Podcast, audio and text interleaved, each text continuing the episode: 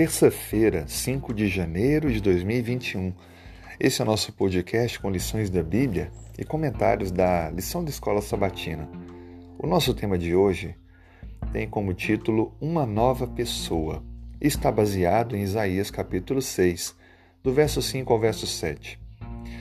Nesse eh, momento da mensagem de Isaías, ele relata uma experiência que teve com o seu chamado para ser uma testemunha viva ao povo de Israel e ao povo de Judá.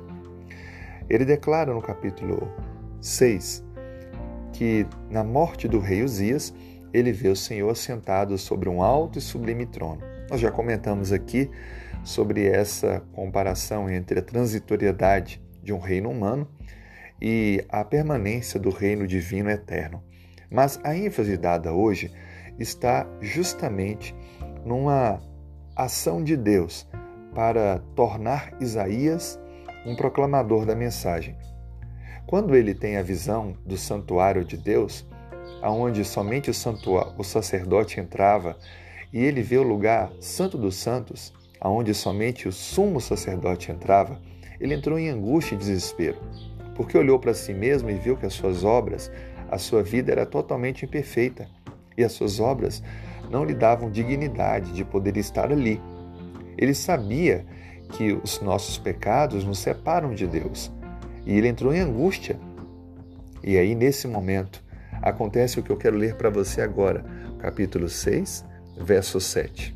E com a brasa tocou a minha boca e disse: Eis que ela tocou os teus lábios, a tua iniquidade foi tirada e perdoado o teu pecado. Olha que interessante. A Bíblia descreve que um serafim sai do trono de Deus, aonde tem o santuário celestial, traz fogo, brasa viva desse altar, e então toca a boca do profeta Isaías.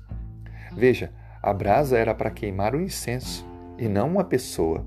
Mas é claro que isso é simbólico, está ilustrando que Assim como o incenso queimava, exalava o seu perfume por todo aquele ambiente, agora Deus estava representando com esta ação que Isaías deveria ser o incenso vivo, queimando e inflamado, partilhando a mensagem que ele receberia e que deveria ser proclamada a todo o povo, a voz de Deus que deveria ser levada adiante. Deus também quer fazer de você e mim a mesma coisa. Em nossa indignidade, nossos pecados, ele quer nos trazer o perdão, a purificação. Receba hoje o perdão de Deus.